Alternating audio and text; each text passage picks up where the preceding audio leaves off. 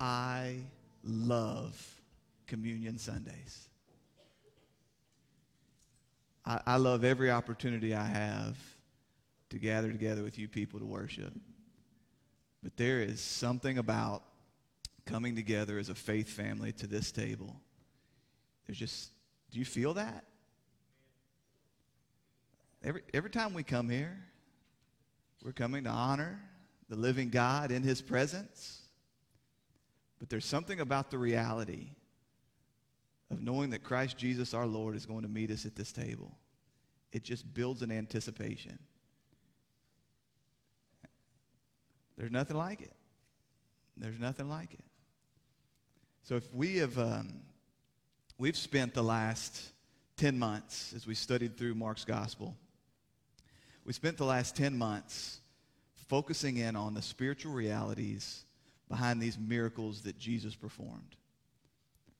As Jesus would cause the lame to leap, as he would cleanse the leper, the blind to see, the deaf to hear, as Jesus would perform these just incredible works, we were always looking to the spiritual reality behind those, knowing that in these miracles, in these works, Jesus was providing evidence. He was providing evidence behind his very person, that he is the Christ. He is the Son of the Most High God. He was providing evidence that his message was true. Believe me that I am in the Father and the Father is in me, or else believe because of the works themselves. Look at the works that I have done and see the evidence that I provide for you there, that those that have eyes to see and ears to hear, you may come to believe. You may see these works and believe that I have come from my Father. But there's a great danger there. There's a great danger as we continue to focus in, if we're not careful, if we, as we continue to focus in on the missional aspect, the reality that Jesus has come to usher in the kingdom of God.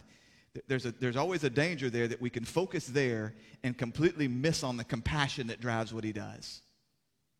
Forgetting that Jesus Christ came and was compelled by great love and mercy and compassion. So if we're not careful, this is going to become something cold, something distant, something helpful, but frankly uncaring.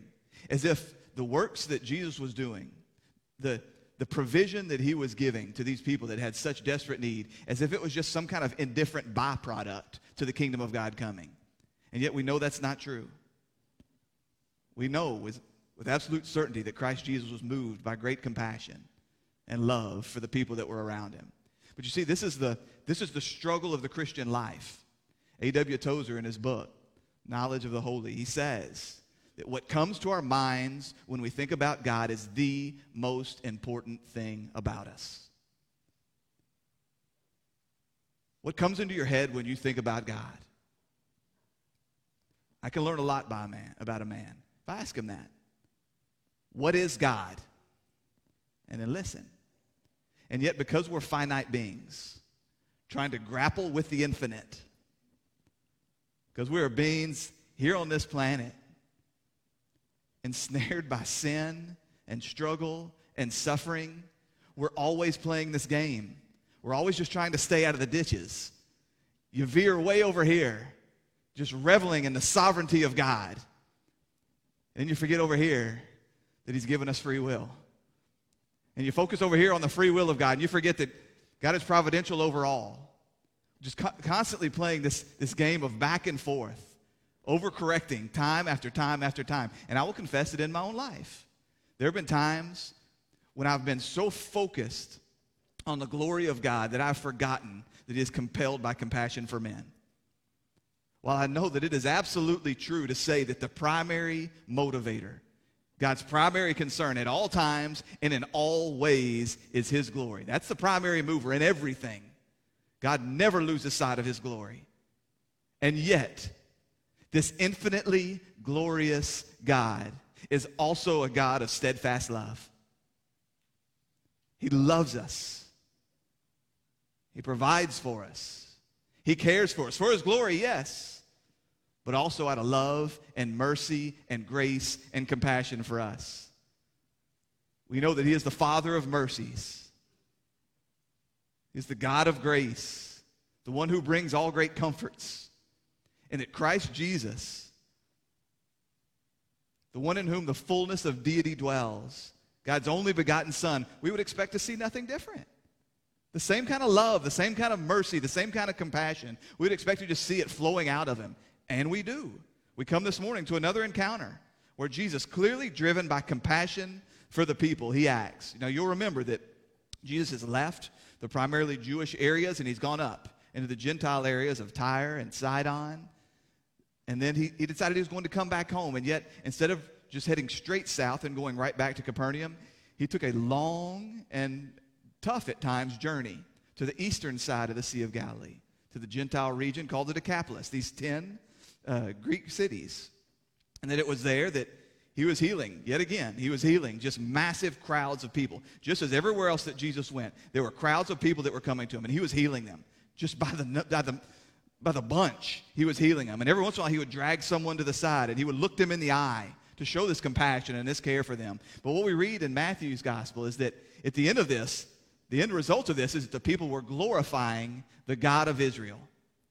You see, we, we haven't read about any specific teaching that Jesus did in this Gentile area, but apparently there was enough there that these people knew that Jesus had come from God.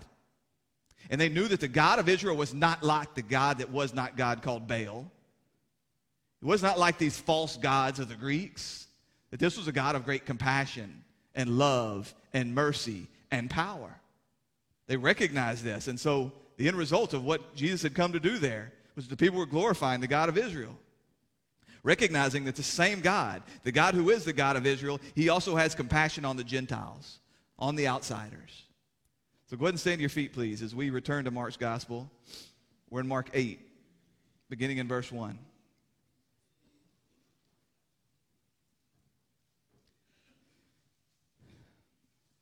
In those days, when again a great crowd had gathered and they had nothing to eat, he called his disciples to him and said to them, I have compassion on the crowd because they have been with me now three days and have nothing to eat. And if I send them away hungry to their homes, they will faint on the way. And some of them have come from a far way. And his disciples answered him, how can one feed these people with bread here in this desolate place? And he asked them, how many loaves do you have? And they said, seven. And he directed the crowd to sit down on the ground. And he took the seven loaves, and having given thanks, he broke it.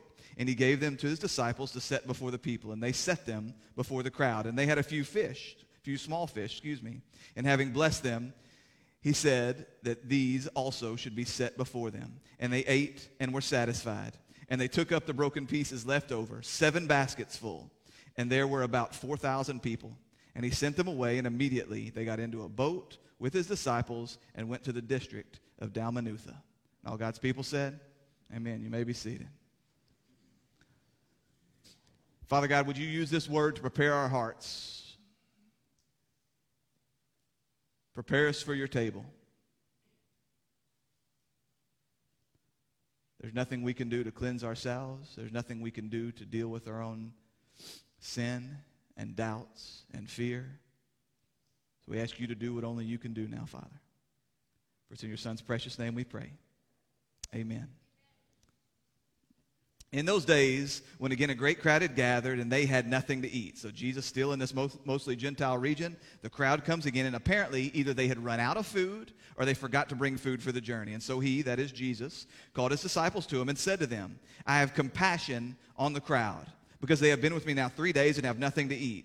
And if I send them away hungry to their homes, they will faint on the way. And some of them have come from far away. So the people have been now with Jesus for three days. Now, again, we're not told expressly of any teaching that Jesus was giving, but surely he had to have been expressing to them the realities, the news of the kingdom of God. But whatever it was, the people did not want to leave. Despite having nothing to eat, despite having nowhere to sleep, these people were so compelled. They were so enraptured with Christ Jesus. They wanted to be where he was, and it didn't matter if their earthly needs weren't being met at that moment. So they slept under the stars. They woke up in the morning with empty bellies, and they stayed there with Jesus. Absolutely captivated. We don't know how many of them had true saving faith. We would imagine it was very few of them. Everywhere else Jesus went, there were only very few small remnant that really had true saving faith. And yet, whatever it was, even if it was just the food from his hands that they had heard about in other places, maybe it was just the message he preached, maybe it was the healing, whatever it was, it kept them there. They would not go away. And Jesus was aware of this. He was aware that the crowd was not going to leave, and he was aware that they were hungry. I want you to notice something here, though. Back in the feeding of the five thousand in Mark six, it was the disciples that came to Jesus. You remember that they traveled across the Sea of Galilee. They got out of the boat, and immediately they were met by a crowd. And after some healing and some teaching, Scripture tells us that Jesus had great compassion for them. It wasn't the disciples that instilled the compassion in Jesus. Jesus had great compassion for the crowd because they were like sheep without a shepherd. But he allowed his disciples to come to him and make the request. You see, church, God knows what you need. He sees and he has compassion for what you need. And there are times when he has ordained that the way that he's going to meet your needs is he's going to have another come and pray on your behalf. He's going to have another come and offer up a supplication, a prayer of, God, would you supply to them? A prayer of intercession. That God not only ordains the means, but he or- not only ordains what you're going to get, but he ordains the means. In that first instance, it was the means of the disciples coming to him and saying, Jesus, you've got to send these people away so that they can have something to eat. But Jesus already had the compassion. He was already compassionate for him. He had already determined in his heart that he was going to meet this need in this miraculous way. But then in this morning's text, we see that it's Jesus that initiates the conversation. That it's Jesus that expresses, I have compassion. I have compassion for these people and we need to feed them. But I want you to think about this for a minute. It's only been three days. Jesus Christ himself fasted for forty days in the wilderness under temptation of, e- of the evil one. Surely his disciples in all their travels, they had gone more than three days without eating. I know of many of you within this room that have fasted for three days before. It wasn't that these people were in danger of dying. He did have concern that they might grow weak and fall, that they might grow weak and faint on their way back home. This probably wasn't a life or death issue for most of these people. They were not in danger of starving after three days without food, and yet still Jesus had compassion. Still Jesus had compassion, and he had concern, and that's what drove him in this compassion. The same compassion that drove him to heal the people that were possessed by demons, to cause the lame to leap, the same compassion that he expressed for the Jewish people, he now expresses for these Gentiles. And again, we're not told explicitly that any of them came to saving faith. We're not told explicitly that he preached the kingdom of God and there was some mass awakening where people came and they believed and they trusted in Jesus Christ here. And yet he was concerned. He was concerned by something as simple as the lack of food for three days. And his disciples answered him, how can one feed these people with bread out here in this desolate place? Are these dudes really this dense? I mean, it was, it was just two chapters ago. It's only like three pages in my little Bible, a couple of months at most. And Jesus had just fed a crowd larger than this one. We're told it's five thousand men plus women and children, so twenty-five, maybe thirty thousand people Jesus has fed miraculously in a very similar situation to this. And yet these guys, they don't seem to know. They don't seem to understand what's going on here. They have doubt that he could do this again. Now, some people will try to tell us that this was actually just one instance.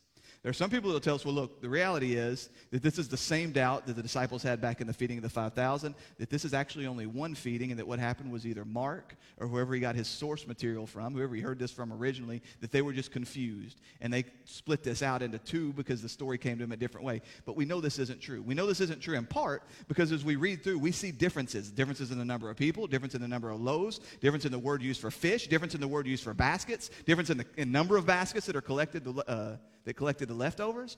But even beyond that, as we look forward in Mark's gospel, Mark eight, eighteen through twenty-one, Jesus is rebuking his disciples because they're worried about their bellies again. They're worried about where they're going to get food from. And this is what Jesus tells them. Do you not remember when I broke the five loaves for the five thousand, how many baskets full of broken pieces did you take up? They said to him, twelve. And the seven for the four thousand, how many baskets full of broken pieces did you take up? They said to him, seven. And he said to them, do you still not understand? Clearly, these were two separate instances. One, a feeding of Jewish people in Jewish land, and one, the feeding of Gentile people in Gentile land. We see it's the same work, very similar work, the way in which he's going about, going about this. So how did these guys still not get it, though? How are they still so confused? Had they forgotten what he had done? Certainly not. Maybe, perhaps. How many crowds had Jesus come into contact with between the five thousand and the four thousand? Who knows? And we're not told that he fed any of those. So maybe the disciples, they believed that this was a one-time deal. He did that one time, and he wasn't going to do it again. Maybe they didn't want to be presumptuous. We're told that the Pharisees demanded a sign. Maybe the disciples didn't want to demand a sign, and so rather than be presumptuous, they didn't push Jesus on this. Maybe it was because they believed that They didn't want to respond. He, he, they saw Jesus' response to the crowd the last time as the crowd chased him around the Sea of Galilee, sought to make him their king, and then he confronted them with that tough teaching, and then all the crowd went away. Maybe they were fearful. Look, if Jesus feeds his people, he's going to end up chasing them away, and we like this feeling of being rock stars. We love the people coming around us and being excited that we're connected with Jesus. I think maybe it had something to do with the fact that they were in Gentile territory. Maybe he believed that God only acted in that way for the insiders, for the Jewish people. That he couldn't possibly care for the Gentiles. He couldn't possibly have the same compassion for these Gentile people that he did for his own, for his own Jewish people. But whatever the reason, they don't say anything to indicate to us that they understand, that they get what Jesus was about to do. Verse five, and so he asked them, how many loaves do you have? And they said seven. And he directed the crowd to sit down on the ground, and he took the seven loaves. And having given thanks, he broke them. And he gave them to the disciples to set before the people, and they set them before the crowd. And they had a few small fish, and having blessed them, he said that these also should be set before them. This really does resemble the last feeding, and so we don't need to completely dissect the mechanics of it because it is very, very similar. A few loaves. We're told this time that it's seven instead of five. A few fish. We're not told how many fish this time. Jesus, again, he, he blesses it. He gives thanks. The, the Greek word there is Eucharisto. It's where we get the word Eucharist, where many people talk about what it is that we're about to do here. Giving thanks, just like on the night of the Lord's Supper. He took the bread and he gave thanks, breaking the bread. But the mechanics are very much the same as he has the people sit down. It's four thousand this time. Now, Matthew tells us it's four thousand, including, in, in addition to that, there's women and children. So, again, this may have been a crowd of tens of thousands of people. But, again, he takes the loaves and he takes the fish, nowhere near enough to feed these people. Nowhere near enough to feed these people. And I have to imagine that as he takes this food from the disciples, that there was at least one of them that thought, shouldn't we hold some back? If you take this food and you give it to all these people, what if I'm going to go without? We're not home yet, Jesus. There's not exactly a lot of people around here that love us. You've got the Jewish leaders that want to destroy us. You've got Herod that wants to kill us. And you're going to give away all of our provisions to these Gentile dogs? These people that are outsiders?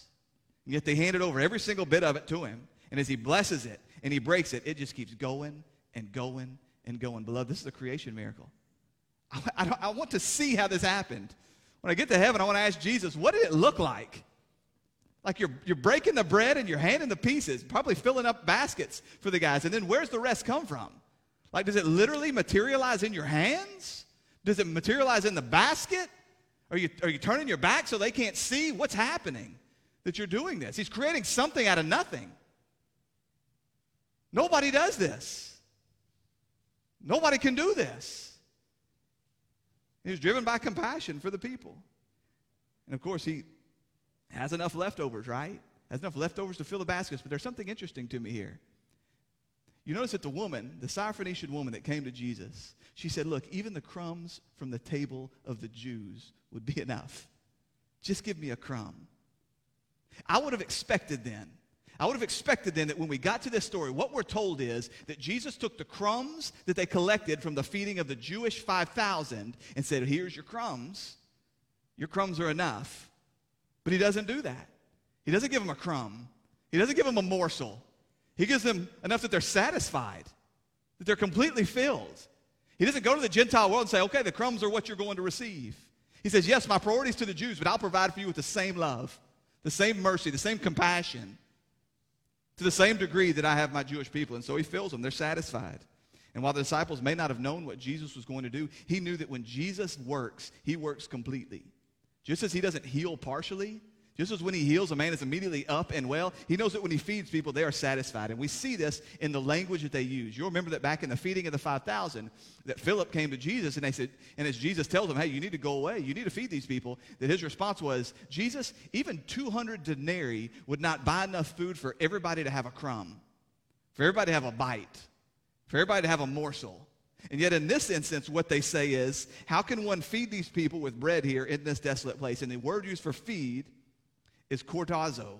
Cortazo means to be satisfied. They had already caught that much. They understood when Jesus feeds, he doesn't just feed with crumbs. He doesn't just feed with scraps. That he comes and he works in a way that is satisfying, that is filling, never leaving man with lack. Now, of course, the ultimate picture here is spiritual.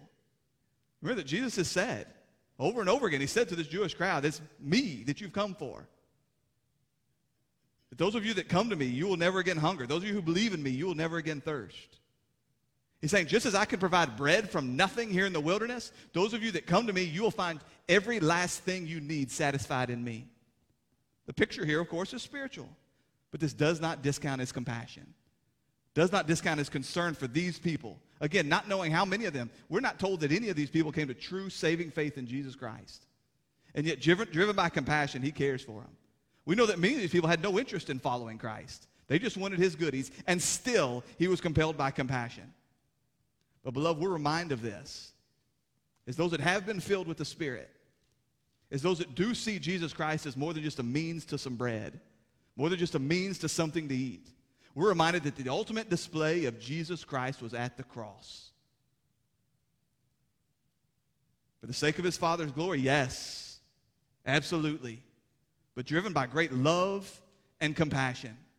We understand why Jesus was there.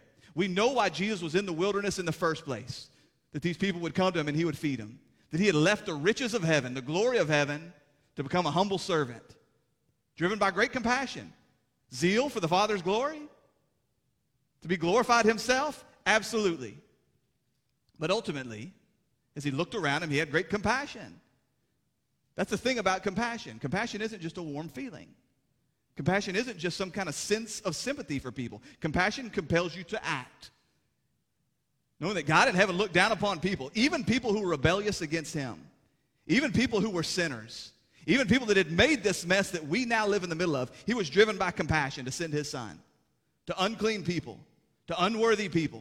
He would leave the riches of heaven to be born of a, born of a virgin, to live the perfect life and to fulfill all righteousness, and then to take our place on a cross, to die a sinner's death, a gruesome sinner's death, to drink down the fullness of his Father's wrath, what we deserved.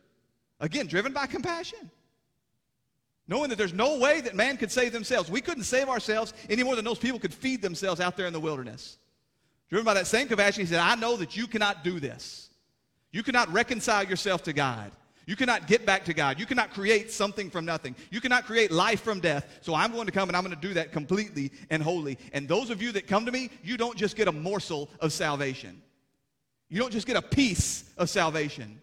You don't just get enough to tide you over for a moment. You get eternal life, full, complete, total. And at the same time, he says, those of you that will follow me.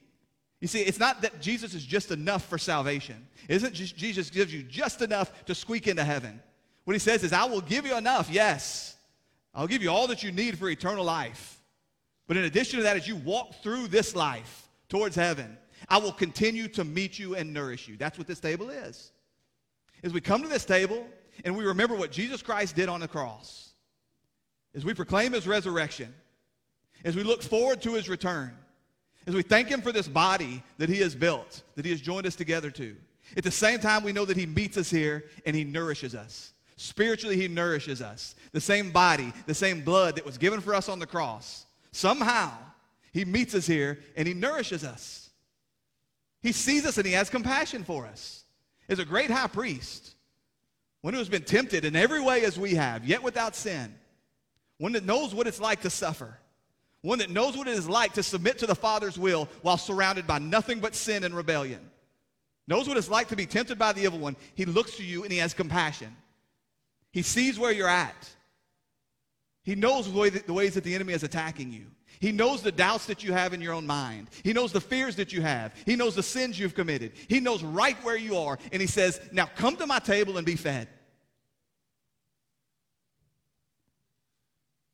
I'm not going to send you away to faint. You're going to come into this place, and you're going to want to stay with me. You're going to want to be with me forever. You're going to get into this holy huddle and never leave because the world is a wreck. And he says, I'm going to call you into this place, and I'm going to feed you so that when I send you out, it doesn't become too much. I know what the journey looks like ahead of you, and I'm going to make certain that you do not faint. I'm going to make certain that your faith does not fail because it's I that gave you that faith. It is I that feed that faith. It is I that strengthen that faith. That's what this table represents. Beloved, it's an incredible offer. It's an incredible offer. But it's not for everybody. It's only for those that have come to faith, life-saving faith in Jesus Christ. Those that have stopped trying to feed themselves Jesus said, seek first the kingdom of God and his righteousness, and all these things will be added to you. Do you understand what that means? It means that your heavenly Father knows everything that you need. He says in his word that the days of your life were numbered while you were still being formed in your mother's womb, that he knows the days of your life. He's not going to stop supplying your every need until the point in which he determines he's going to call you home. But from here till there, I'll provide your every need, so you just keep your eyes fixed on the kingdom. That's what this table represents, that you're reminded that the one that can make bread from nothing, that can call you from death to life, he continues to meet you here. He continues to feed you. He continues to nourish you. Continues to strengthen you. So when you leave this place, you need not be afraid of what waits. Let's pray. Father God, we praise you and we thank you. You are so, so good, Father. Time and time again, in the face of our rebellion, in our distrust, in our weak faith, you've shown your goodness and your compassion. We thank you, Father, that you look upon us. You see and you hear the struggles. And yet, Father, you come to us. You've not left us alone as orphans. That you give us what we need for the day, not only physically but spiritually. That you continue to feed and nourish and strengthen us. Father, you also warn us about this table.